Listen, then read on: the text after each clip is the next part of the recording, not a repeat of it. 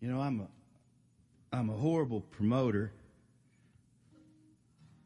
You know, as a musician, you, you're supposed to promote where you're going to be. And sometimes I get offended when people show up. it's so bad. It's so, so bad. It's the truth. It's, uh,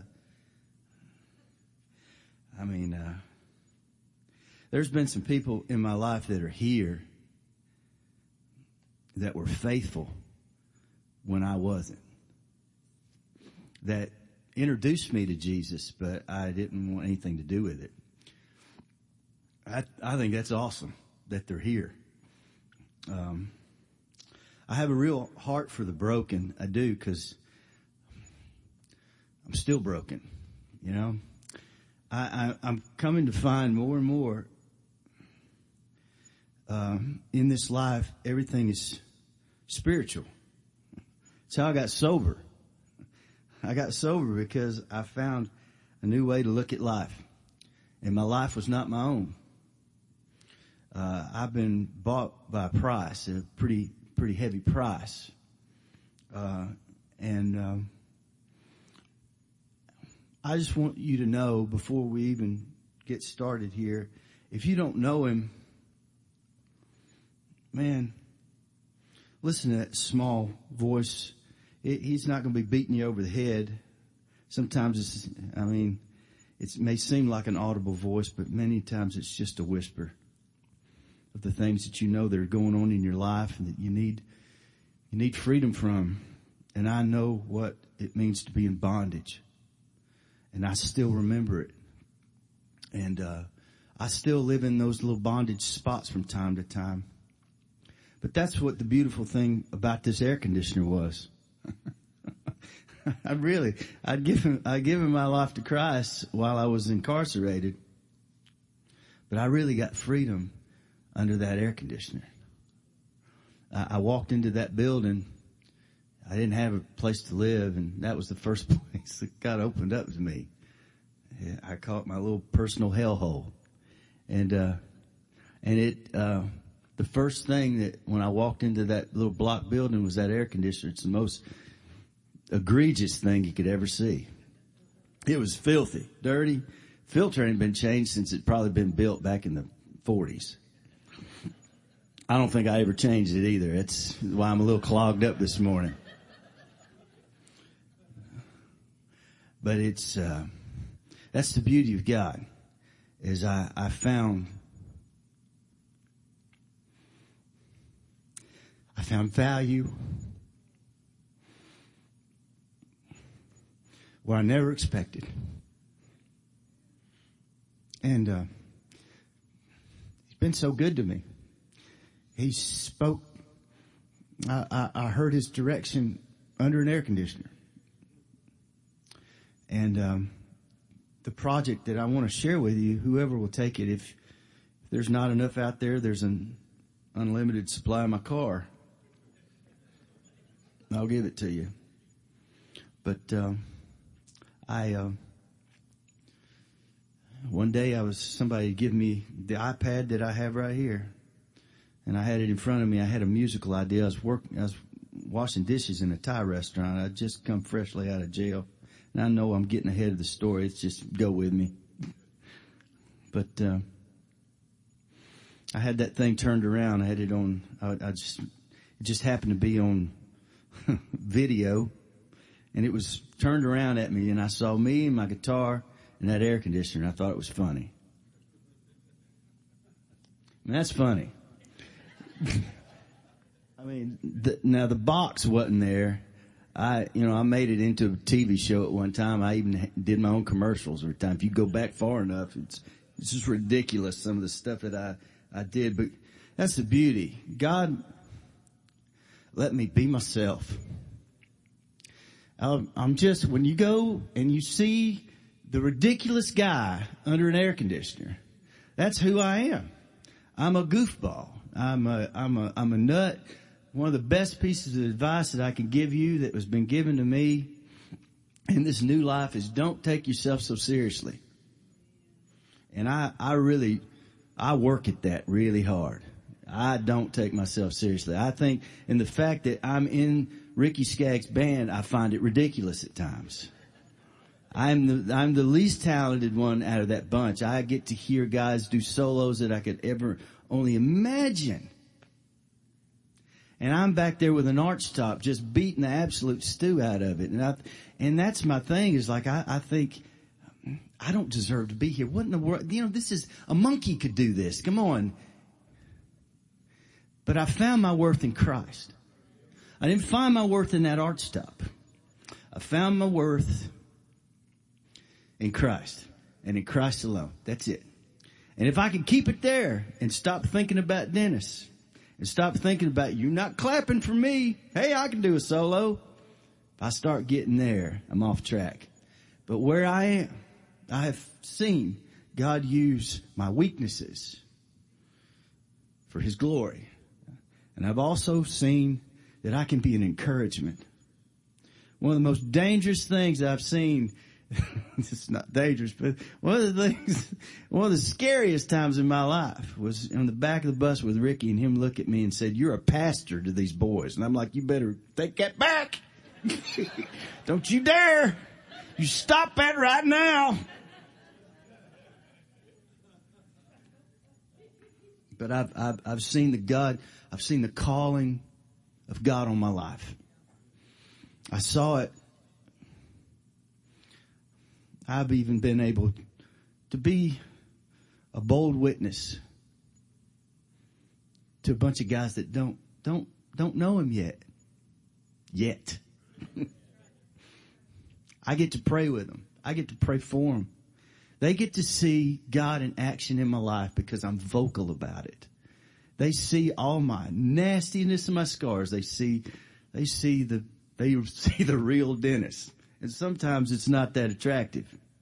Cause I'm a complainer. I can complain at times.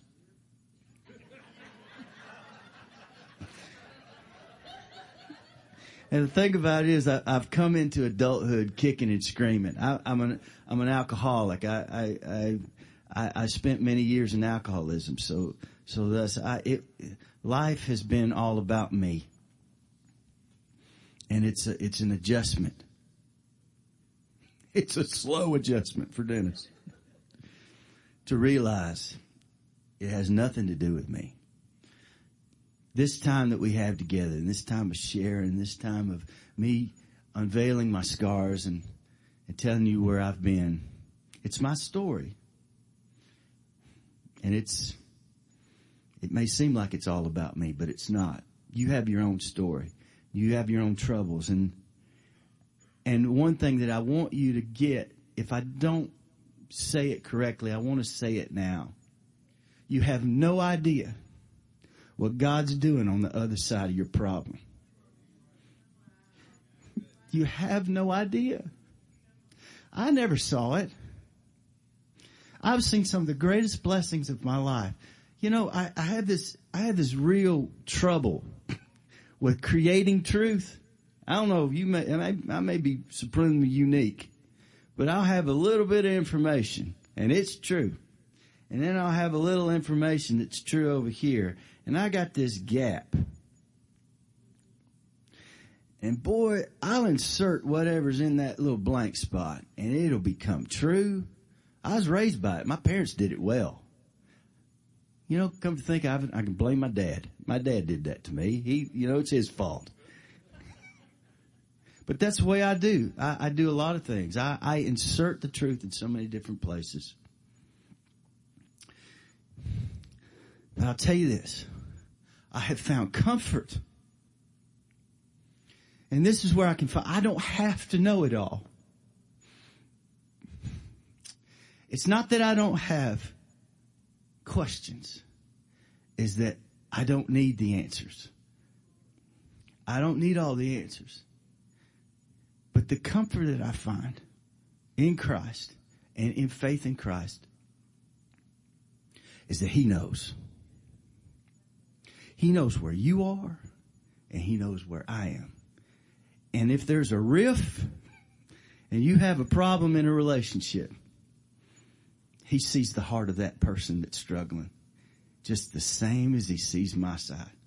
And there's a work that he wants to do to bring you together. That's real. You know, you just don't see that crocheted on, embroidered on a, on a pillow. I mean, we like to think it's true. But do we really believe it? Do we really believe that God's that big? He's proven it to me. And I, my whole life, I didn't want to be this fanatical guy. I've seen fanatical Christians. They're, they're, they're annoying. you know, in fact, I'm just telling you, I, I don't like many Christians.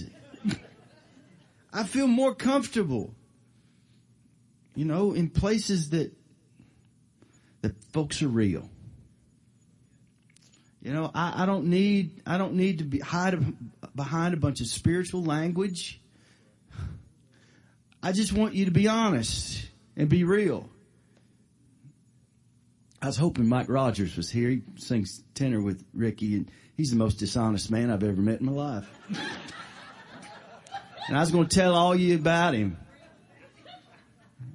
I hope, I hope he's watching because he needs to learn something. I'm going to tell you right now. I've, I've, I've had, I've had, I've had dinner with him and he'll sit there and he'll say, this is the best pie I've ever had in my life. And I've ate a lot of pie. And I know he's eaten a lot of pie. And I ate that pie. And it ain't the best pie I've ever ate. so he's a liar. so if he's gonna lie about pie, what else is he lying about? Everything. He came, he came one time and said, this is the dearest friend I've got in the world. Is he? I don't think so. anyway, I digress. That's part of it. This is, that was Dennis talking. I'm sorry, Lord. But, uh, there's, there's a big part of me too. Uh, I was really starting, I was fixing to sing, but I've already gotten into it, so we'll just we'll just keep going. Um, I was uh, just confess a few more of my sins. Um, I was I was at the Ryman with Ricky on Thursday, and um, and uh, Cheryl came up to me and said, "Man, keep, I'm going going to see you on Sunday," and I'm like, "Man, I, I really I really wanted to tell her, you, you know." have you ever thought about backsliding? You know, I mean, grace is available, uh, and, and, and part of it is uh, this is very intimidating for me um, to stand up here in front of my hero. I, I, have I have loved his music. I loved his, uh, I loved his heart and I loved his craftsmanship. I can't say this about everybody that I've ever worked for. Well, I can't say about any of them. And I worked for a few. I've admired a lot of the people that I've worked with, but I've never seen anybody be so meticulous in their craft and demand excellence. And I think that's a godly trait that you can bring to your profession. I don't care what you do. Do it to the best of your ability. But I've stood before many of a judge. it never feels good, especially in a courtroom. And I've been through a lot of that. Sometimes it changes because most of the time I'm guilty in those settings, especially. But uh, the only thing that qualifies me here and standing before you is that I am unashamed of the gospel of Jesus Christ.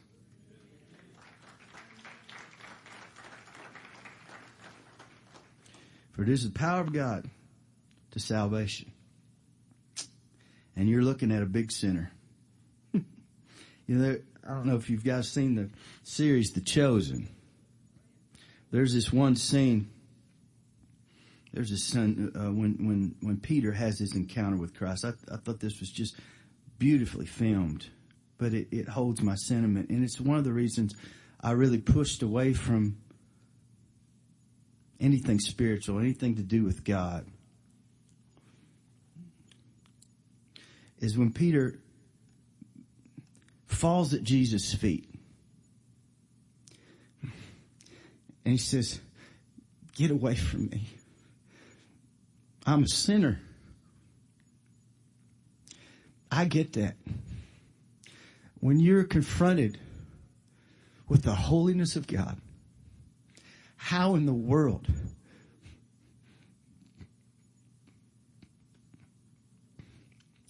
could I stand in your presence? How in the world do you, can you love me? Shoot. I, I, I, I wrestle sometimes in faith.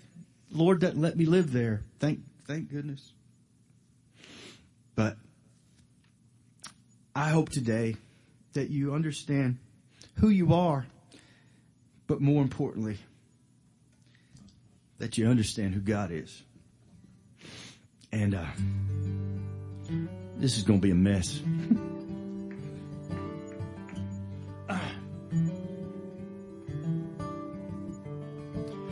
I love the crowd, love the town, love the way my life's gone down, the way it has.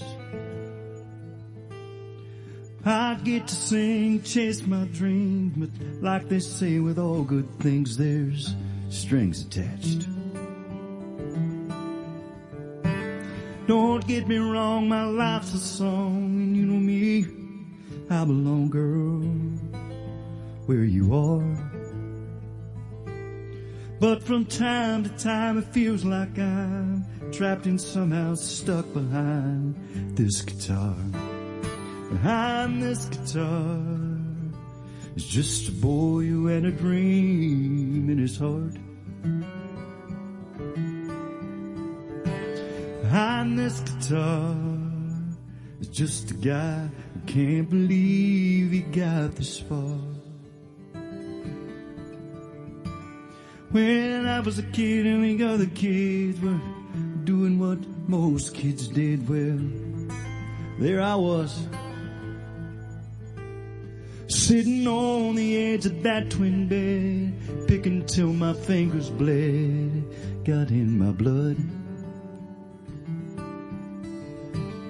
It's not stand in or play, move around and act my age, home by dark. But for me tonight to right here tonight, you might say I pretty much grew up behind this guitar. Behind this guitar, it's just a boy who had a dream in his heart. Behind this guitar, just a guy who can't believe he got this far. Well, I've always said that I've been blessed. Why me? Anybody's guess. Well, I don't know. But I'm well aware that the man upstairs could have answered any other's prayers and let mine go. Thanks to him, my family and friends, those who got me where I am. You know who you are. Well, with that in mind, the truth is I'm not the only one behind this guitar.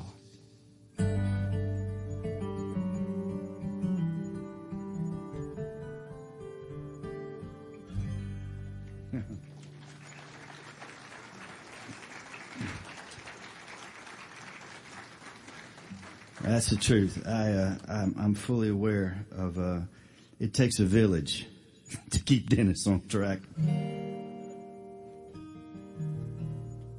That's why I want to do this.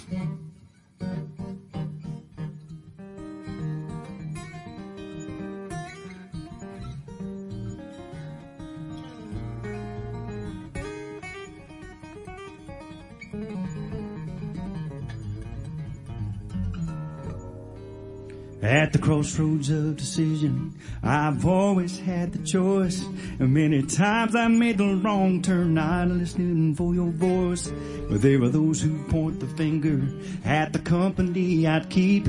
With a heart that's full of sorrow, there's no one to blame but me.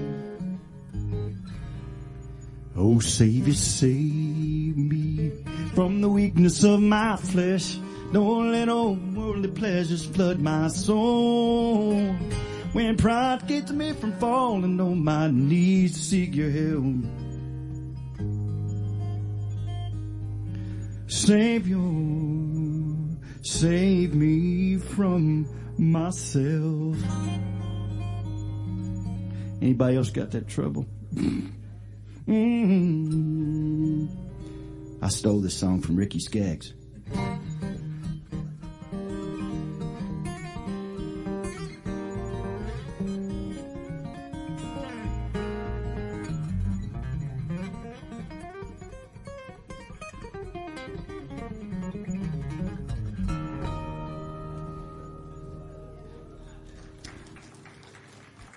When you don't get to solo much, you have to do it in one big swoop.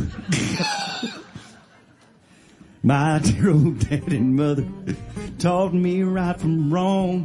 One strong drink of liquor. I mean the thing but strong. And when the lovely ladies come on smile, turns my eyes toward God. Lord help me in my struggle, keep my conscience on the job. Oh Savior, save me from the weakness of my flesh. Don't let old worldly pleasures flood my soul. When pride gets me from falling on my knees to seek your help. Savior, save me from myself. Save me from the weakness of my flesh. Don't let old worldly pleasures flood my soul. When pride gets me from falling on my knees to seek your help. Savior, save me from myself. Mm-hmm.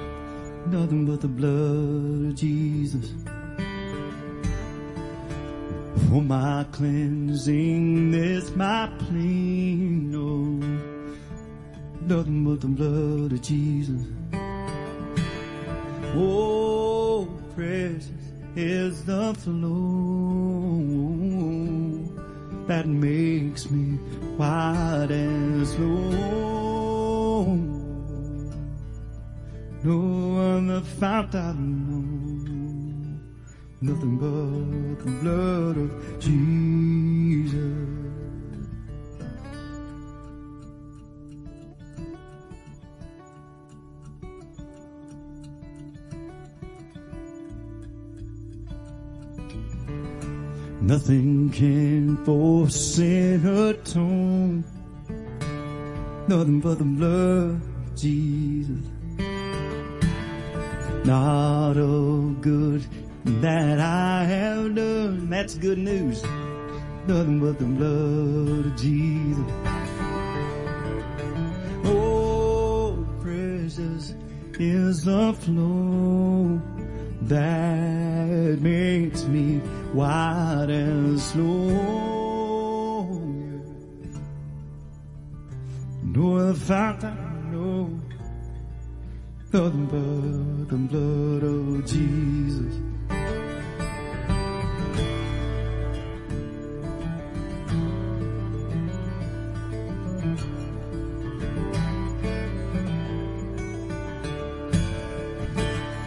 This is all my hope and peace, yeah. Nothing but the blood of Jesus. This is all my righteousness. Nothing but the blood of Jesus. Oh, precious is the flow that makes me white as snow. No other fount I know, nothing but the blood of Jesus.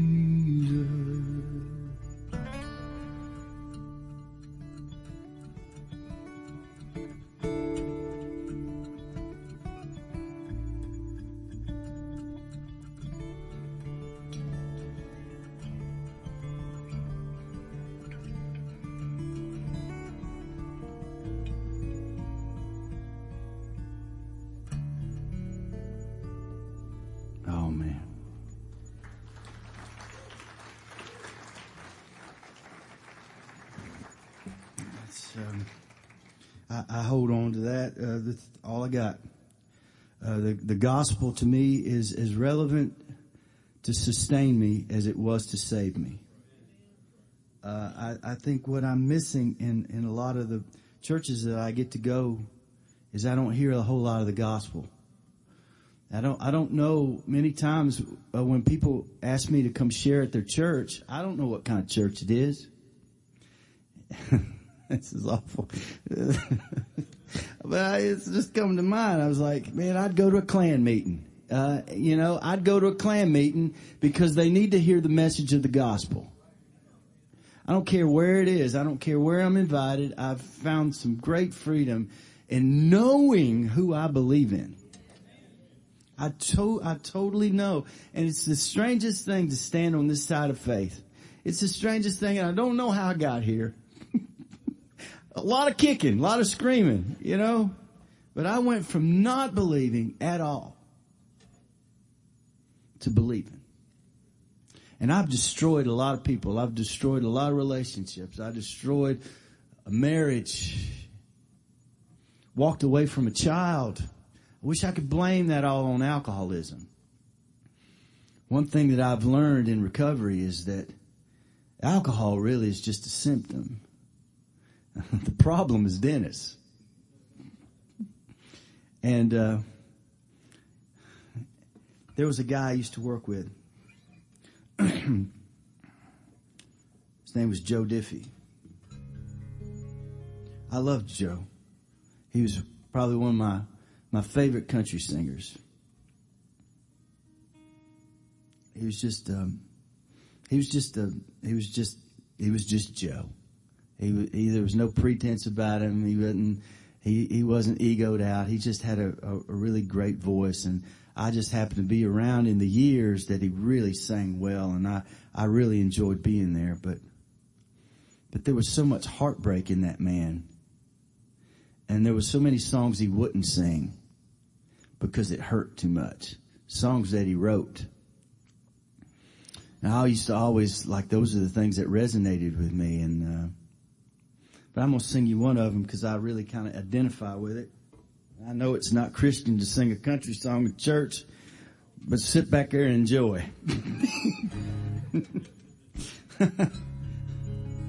the songs you wish they'd sing.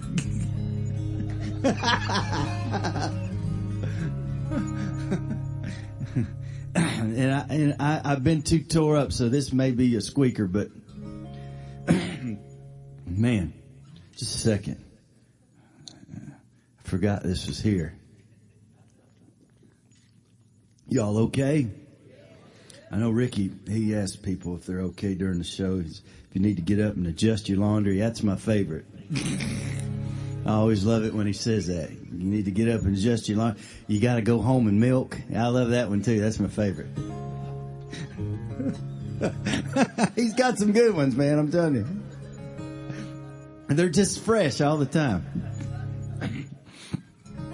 I thought that life was running off, leaving me behind. So like a fool, I jumped the fence just to see what I could find. But love kept disappearing like children chasing fireflies in the dark.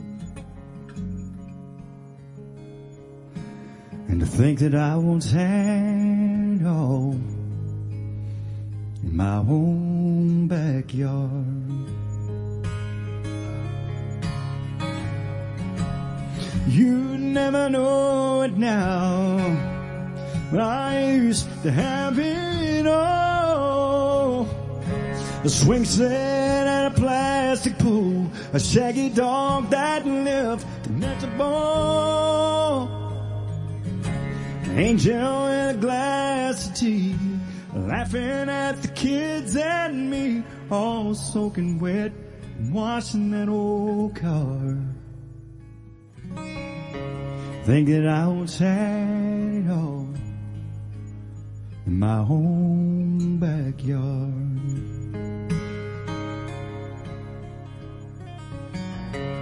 Bare spots grown over where third base used to be. The weeds have choked out all the flowers. They can't kill the memory. Lord, I'd love to run back home, but there's no one there for me.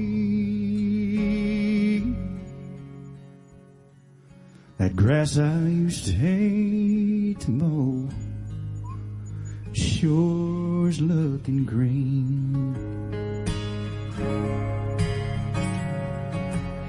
You never know it now, but I used to have it all. Swing set and a plastic pool, a shaggy dog that lived to make ball. An angel in a glass of tea, laughing at the kids and me, all soaking wet from watching that old car. Think that I was all in my home backyard. Oh, you'd never know it now. I used to have it all.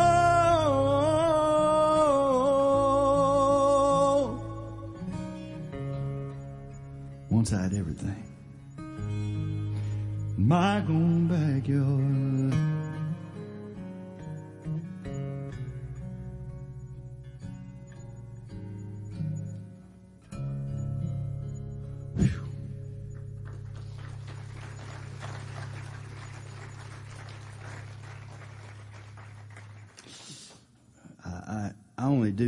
Tell you, um, you can get trapped there.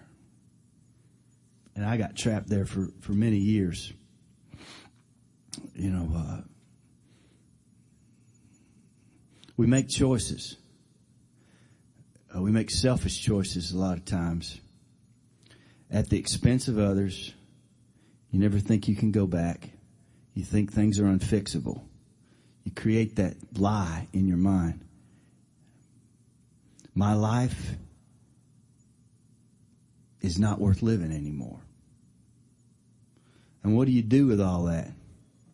I'll tell you what I did with it. I used.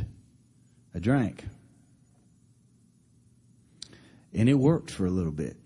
And that's the thing. I mean, it actually works for a little bit till it doesn't work anymore. I mean, you just keep, keep going and you keep going, you keep going, and you keep going, you build a tolerance, you keep building, you gotta drink more, you gotta drink more. Then you just drink just to maintain. Uh, I, it got to be, in my own addiction, it got to be exhausting to just to get out of the house. Because I had to drink just, just, just to walk. I mean, I, I don't know how many times I stared myself in the mirror and just tried to take a shower and just barely could. I don't ever want to forget that.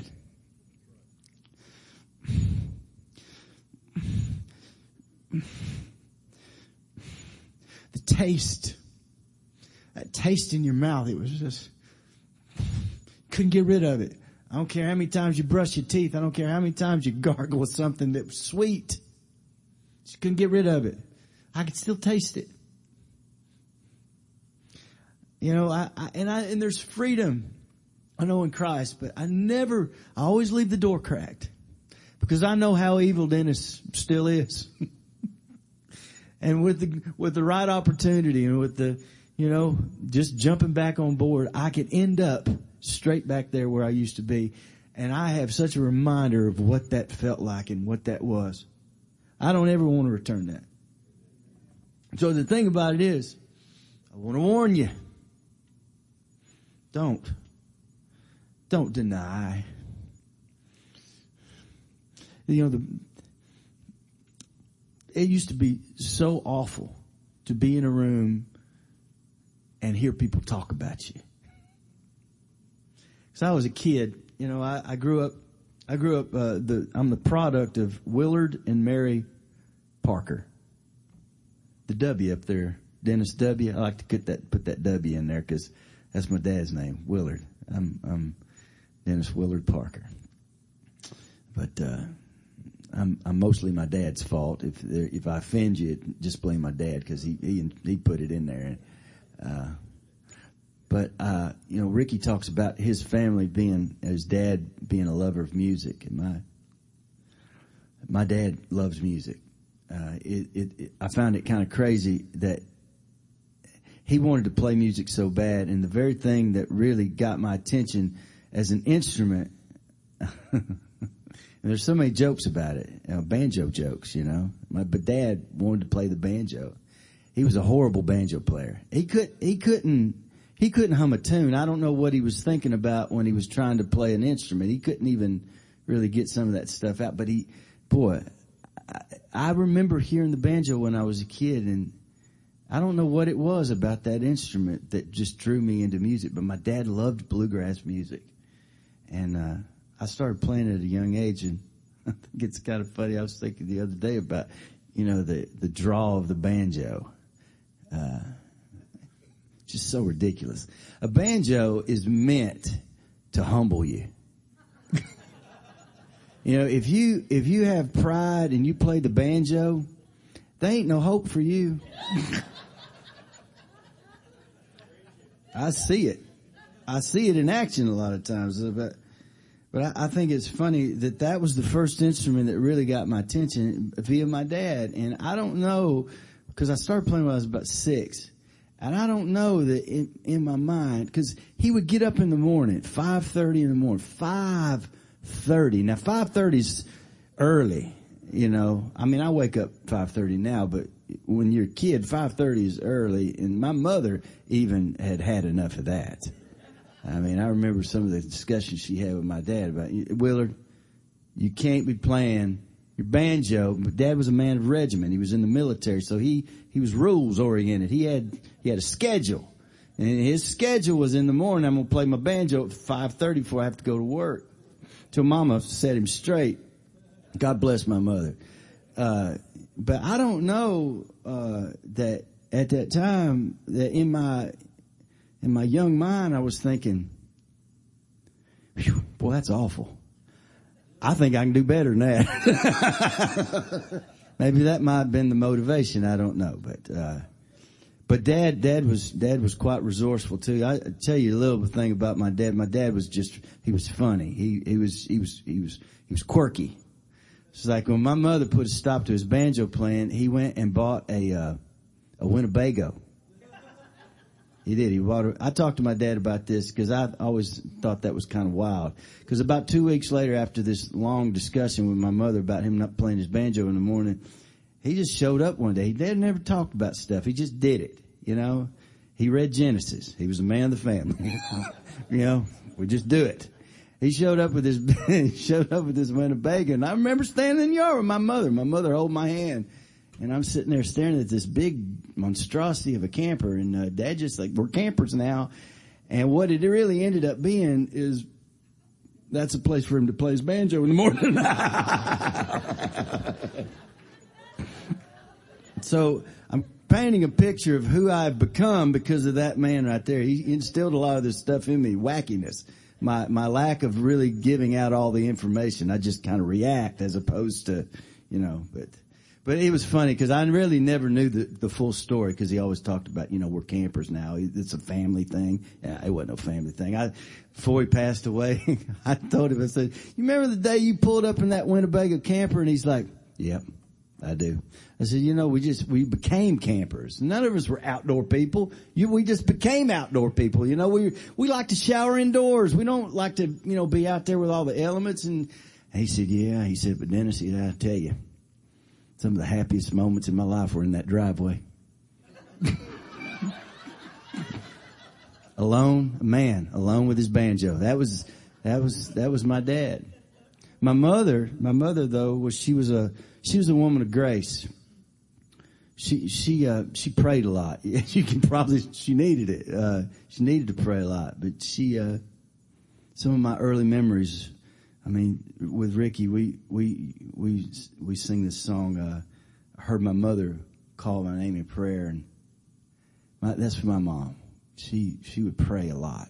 She would pray for her family. She so that's the environment that I grew up. Truth, nonsense. and I've I've I've gotten the parallel with my my own self. I in faith, I love truth. I love the Bible. I love everything about it. I love the direction of it. But I still love nonsense. so that's part of me. But I, all I had in alcoholism was just the nonsense. I was just a character. And, uh, things for me just never went anywhere. Uh, uh I, I had a gift of, of playing and I, and I was able to make a living but when my life went south, when I started realizing the damage that I'd done in, in, in, in walking away in my marriage and all that kind of stuff, and I, I just, I jumped on, on board of, of a bottle as quickly as I could to numb that. And I walked away. And I didn't, I didn't know how to fix it. I couldn't fix it. And so many things in my marriage, I even look back in, in having a relationship with, in, with my wife, there was no spiritual guider in my family. There was a woman who wanted leadership. She wanted a godly man. And all I knew was there was a bunch of rules. And I tried to do, I tried to be good, but I couldn't do it. If that makes any sense. But, but anyway, years go by in, in this in this in this vacuum of, of alcoholism and and trying to function and trying to be a working musician and trying to trying to just keep things together and not having a relationship with my son, not having a relationship eventually, you know, with, with anybody. I pushed everybody away. I didn't want people to see me in the condition that I was until I become unemployable. I became unemployable because I started going to jail. I think we got a cop. Barry's a cop. Oh my gosh. You might see if I still got warrants. Uh, don't look that up. Have you already looked? Yeah, good. but, uh, but I started, I started going to jail pretty, pretty frequently. And, you would think that that going to jail would be uh, an eye opener to, to maybe turn the path, but I didn't know, I didn't have any hope. I didn't have any hope of, of actually turning the corner. So if you don't have a plan to turn the corner, there's nothing to turn the corner for. What are you going to do? You're just going to keep going the same direction. It's the, it's the definition of insanity. You keep doing the same thing over and over and over and over and over and over again, expecting different results. And they never happened. I just kept going down this path. I just kept getting worse and worse and worse and worse. So anyway, that all said, um, fast forward. Y'all got places to go. Fast forward, uh, I met this girl. Her name was Cindy. Hmm. Uh, met her by accident at a church because I was playing this uh, this uh, this place. Uh, this guy used to play this coffee house, and he was a worship leader at a church, and and uh, he asked me to come play at his church, and I said I don't have any instruments. I'd pawned everything. And he said, well, if I could find some instruments, would you come? And I said, sure. So he called Cindy. You knew Cindy had a bluegrass band. And she, he called her and says, hey, I got this guy. I think he used to play with Ricky Skaggs. Uh, I wanted to play some banjo and some fiddle, but he doesn't have a banjo or a fiddle. And she said, he used to, okay, he used to play with Ricky Skaggs, but he doesn't have a banjo or, or a fiddle. I'm calling this guy's bluff. This guy's a liar. I'm a, yeah, I'll bring a banjo and a fiddle. He just, she came to see me fail. And I, I got to the church and, and she brought the instruments and I, and we, we got through it, but it started a friendship. For some reason or another, God spoke to her heart. This guy's messed up. Um, God put on her on her heart at an early time. Don't let him go. So I started playing in her band. I started playing, you know, in her little bluegrass band. She just so happened that her guitar player was out of town, you know, a lot on, on his business and she had all these dates. And so I started, I, I, I sang and played guitar in her band and that meant that I had to ride with her to a lot of gigs because I, you know, I didn't have a car. I lost my license and all kinds of stuff, you know. So I, I'm in this car with this Jesus woman. she's, she's quoting scripture. I'm quoting against it. And, uh, you know, I, was, I really felt like I was going to win her over to my side. It really didn't happen that way.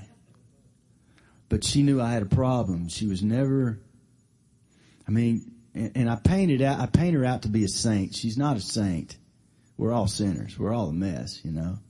And there's, there's, there's, there's a mess in all of that, you know, because we're just, the choices we make sometimes are not good, but, but she was the only Jesus that I saw in a long time. I had no relationship with my, my father, my, my, my siblings and stuff. I had damaged all that. I had old girlfriends. I had a, at this period, I had a lot of baggage. I had warrants for my arrest. I had walked away from a lot of probation. I had all kinds of stuff going on because of my, my drunken, disorderly stuff. Enter Cindy. Tell me about Jesus. And I, I knew her for about a year and a half. And finally one day, um, I tell it all, I tell it all way much better on the, on that on that CD that you can have. But but basically, I, I I was riding over to her house in a vehicle that I don't even remember how I got, but it was my dad's truck, and I I wrecked it right in front of her house. Uh, I mean, it could kill somebody, could kill myself. But the first thing that came through my mind when all that happened is like, you're going back to jail. I had a had a, had a, I had a two liter thing of vodka always on me. Had it in a backpack. I used to walk around with a backpack all the time. And there was a bottle in it because I always needed to have it. Uh, I even took it to church with me. So if you have, if you have some, uh, folks that come with backpacks. they probably got booze in there. Cause I did. I mean, I, I thought I was pulling the wool over everybody's eyes, but that was the cool thing about that one church. They just, they knew. But they didn't tell me to leave. So much grace was shown to me at the time that I really needed it, you know. But anyway, I uh, I wrecked in front of her house, and God bless Cindy. She's a fixer. She likes to fix things. She don't want things to be as bad as what you know she knows they possibly could be. She goes and gets my backpack, puts it in her house, and I faced the music. She really tried to get talk to that guy to let me off, but there were warrants. I had three warrants for my arrest at that time. Two here in Tennessee and one there in Alabama. They'd been chasing me in Alabama for about seven years. and I'm going through a lot of stuff. I mean, I was homeless a little period before this all happened. So I mean, I can't get through all of it, but at this time, you know, I go back to jail and uh, And this is very helpful to you if you're going to go back to jail. Remember one number. Remember one. The most important person that you want and know that they'll be there. Remember at least one number. We live in an age where we are so reliant on our technology and our, there's going to be a time in your life that you're going to say, I need a number to call. For some reason or another. In all my alcoholic haze, I remembered Cindy's number. It's the only number I remember. It had to be a God thing. So at the time that it was crucial in my life, uh, I called her and she, she gave me some really, some, some advice that I thought was unnecessary. She said that, uh, Dennis, Jesus loves you and he's got a plan for your life. You need to get in your Bible. You need to allow him to draw near to you. That was I did not want to hear that. I wanted self, I wanted pity. I was, I was, I was wallowing in, and I had so much going on that, and I knew enough about, you know, court system to know that I was probably going to be in jail for a long, long, long time. And, uh, through a series of events, just God just kept pe- putting people in my life at a really crucial time that I see now was pointing me to Jesus. Over and over and over again. You know, the world tries to tell you that God is dead, that there is no God. My eyes were opened to see it. Uh, I, I, guess for so many years my eyes were blinded to see the presence of God, but I saw it in people that were brought to me. Cindy, when I was in jail, a guy named Chris who came to an AA meeting while I was there. I hadn't seen him in years. Help me. Talk to me. Talk me off the roof. I'm always the guy that's up on the roof with his toes just dangling over the over the eave, ready to jump. I need people in my life going to talk me out of it. And God started building that team one at a time. You know, we want everything when we want it, when we want it, and we want it now. And I want to have the arsenal. I want to have the perfect job. I want to have, it just, most of the time just starts out with one. That's the way it happened to me. I'm not telling you this is a pattern that's going to happen for you. I don't know how God's going to work in your life. I know that He's interested in you. Who would imagine not when I was at my best. But when I was at my worst, that's the God that I serve. That's the God that's real. That's the God that us ones that are hurting or broken need. And we need to be showing that God to them in their disease. We're all diseased, but goodness gracious, man. They're not going to know him if you don't love them. gotta love them. You gotta love them where they're at. You can't clean them up. God will do that. Just love them in their drunken state, wherever they are, sleeping around. My gosh. When are we going to figure that out? When am I going to? When do I get to a place in my own Christian, Christianity that I've found these blessings?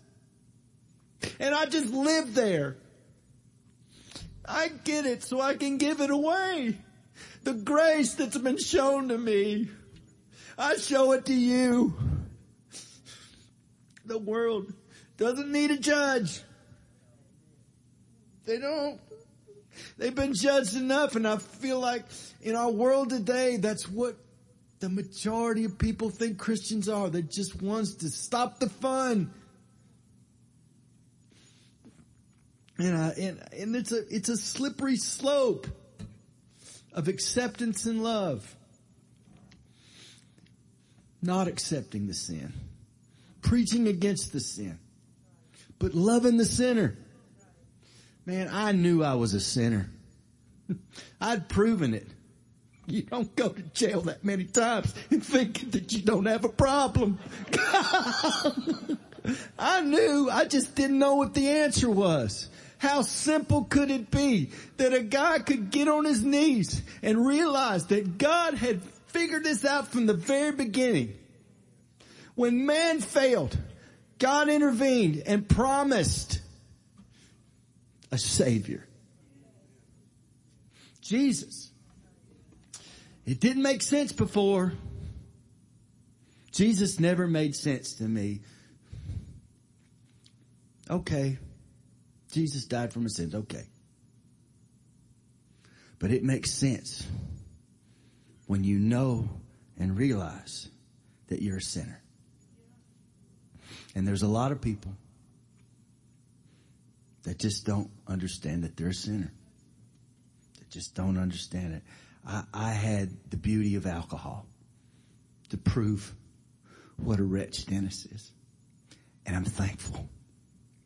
I'm thankful for alcoholism. I don't know if I would have done it. I would have had the uh, the humility. And I see guys, I see musicians have such a gift. And they worship the created rather than the creator. They take this gift and they worship that. That's my identity. That's who I am. I've seen that be taken away from some folks. Then who are you? You put it all here. Now it's gone. What do you do with it now? Who are you now? I tell you, it's a beautiful thing to know that this can be taken away. But I know whose I am. And God can use the lack of this for His glory. So, long story short,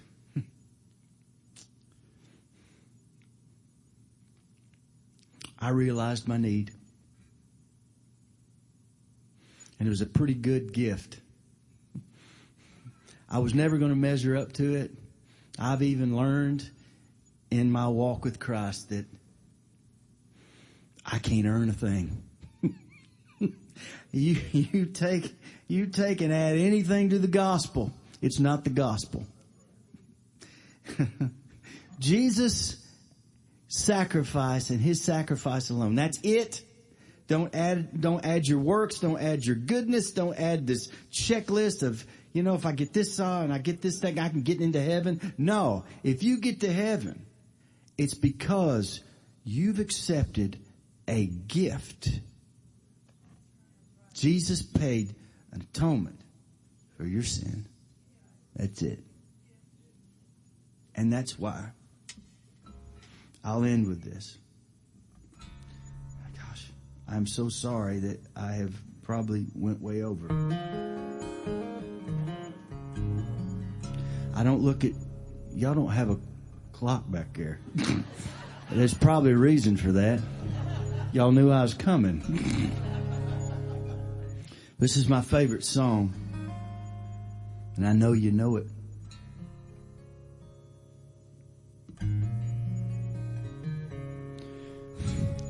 Jesus loves me. This I know.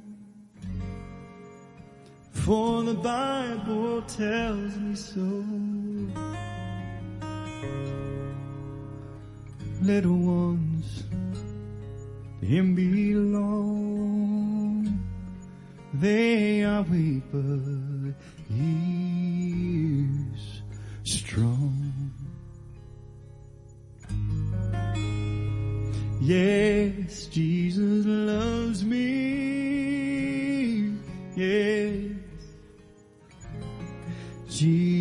Jesus loves me. Yes, Jesus loves me. The Bible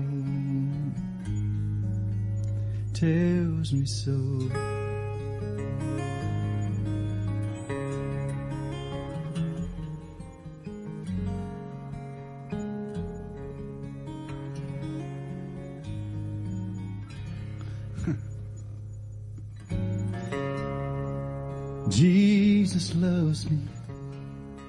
He who died. Heaven's gates are open wide. He will wash away my sin. Let this little child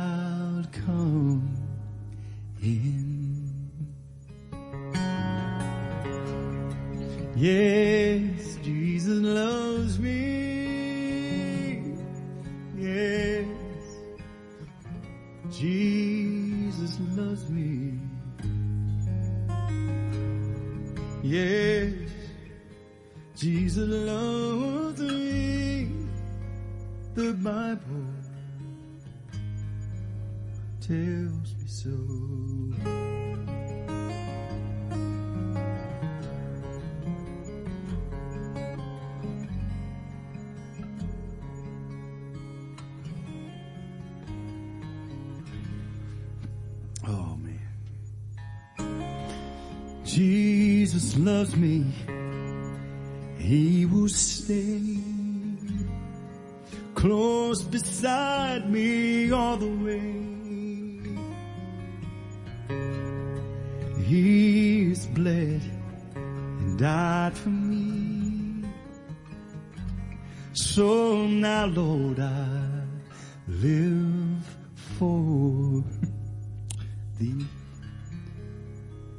Sing with me. Yes, Jesus loves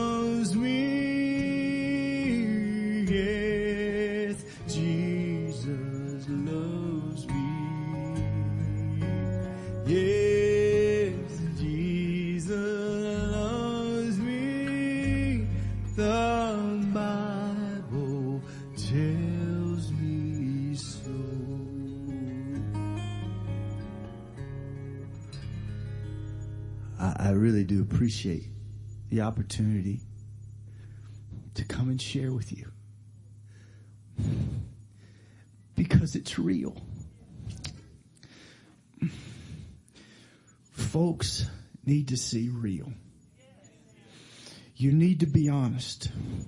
You need to be able to take your problems, lay them at the cross, but become transparent.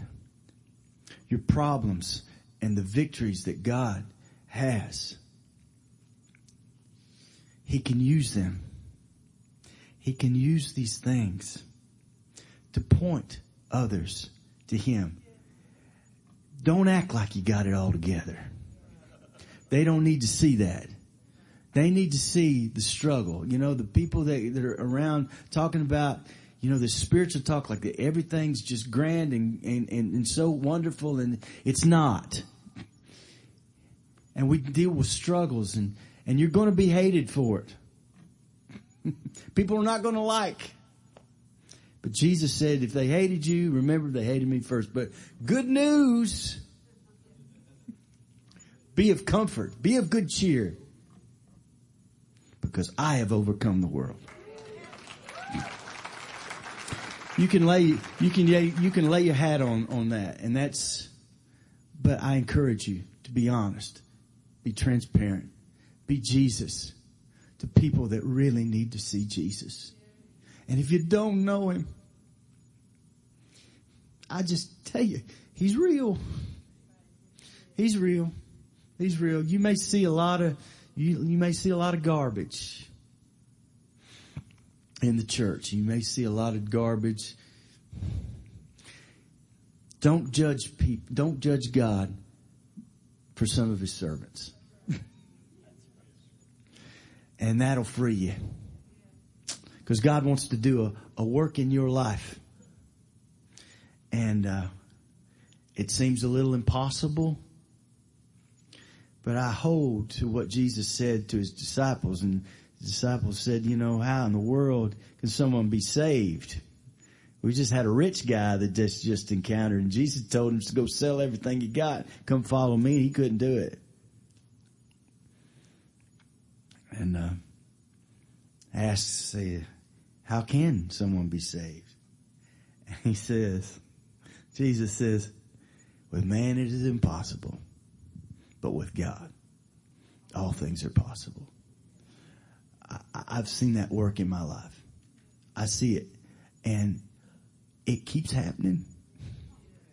It keeps going. I mean, the miracles that I don't have any warrants for my arrest that I think. I've been, God has put people in my life to help me clean up a lot of the damage and clean up a lot of the garbage and put me on level ground. I drive now. Who imagined that? I didn't, I didn't legally drive in 10 years. Got my license back a few years ago. I was, when I first started with Ricky, I was riding Greyhound back and forth for a couple years till finally it was time. God, uh, God brought the people in my life to help me do that. Help me, help me you know, I didn't ask for any of this. I didn't go looking for it. I didn't try to fix my own things. These people came to, I know we're supposed to be proactive, but I mean, these things, God knows how stubborn I am. And he had to really prove himself to me in so many ways. I got my passport. I even got into Canada. How do you get into Canada with five DUIs? God. And he puts people in my life and mentors and people that know what ministry is about and that can take Jesus out to the marketplace like we do on a regular basis. People that don't want to hear it, but hear it anyway. so I'm just telling you.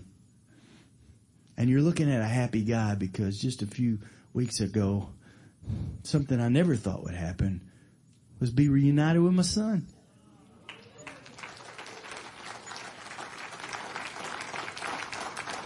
And I don't tell you this stuff to, for you to clap for me. It's not, I didn't do a thing. God did all this because he loves me. And he, the same God loves me, loves you, and, and he wants to do a work that you can never imagine that he can do, and I'm going to shut up.